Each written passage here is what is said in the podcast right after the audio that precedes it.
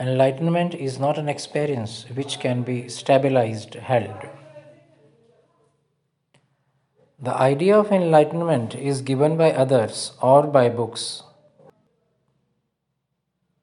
Can you frame the fundamental issue? You think things should happen as you want. No problems should tinker your mind. But you face resistance, pain, and uncertainty that is discomforting, irritating situations. That is why you feel incomplete and go on removing, undoing, solving the resistance by addition to possessions or religious spiritual explanations. Can you take a different step? Can you feel the resistance?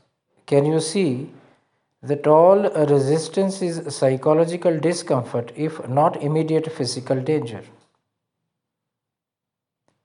Can you absorb the resistance without any explanation? Total ground is realized. Mind cannot ask for enlightenment, liberation, salvation. Even when it asks for enlightenment and so on, it wants a stable relief, a stable pleasure, complacency in respect of possessions, relations, situations. It cannot ask for more. This is the limit of the mind.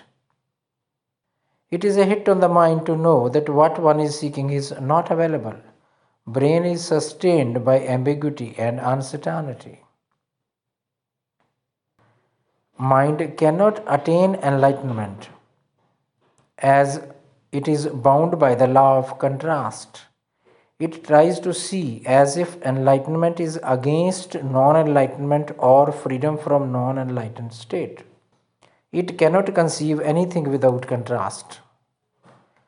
When it sees that it is helpless in coming out of contrast, it is relieved. Enlightenment happens. Enlightenment is not some comfort zone. It is to be comfortable with whatever what is at this moment, with as you are, with what you are feeling, experiencing. There is no escape route.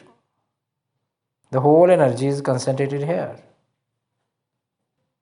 One takes as if by following spiritual practices, quotes, books, a resistance of pain and uncertainty one faces in daily life will be over.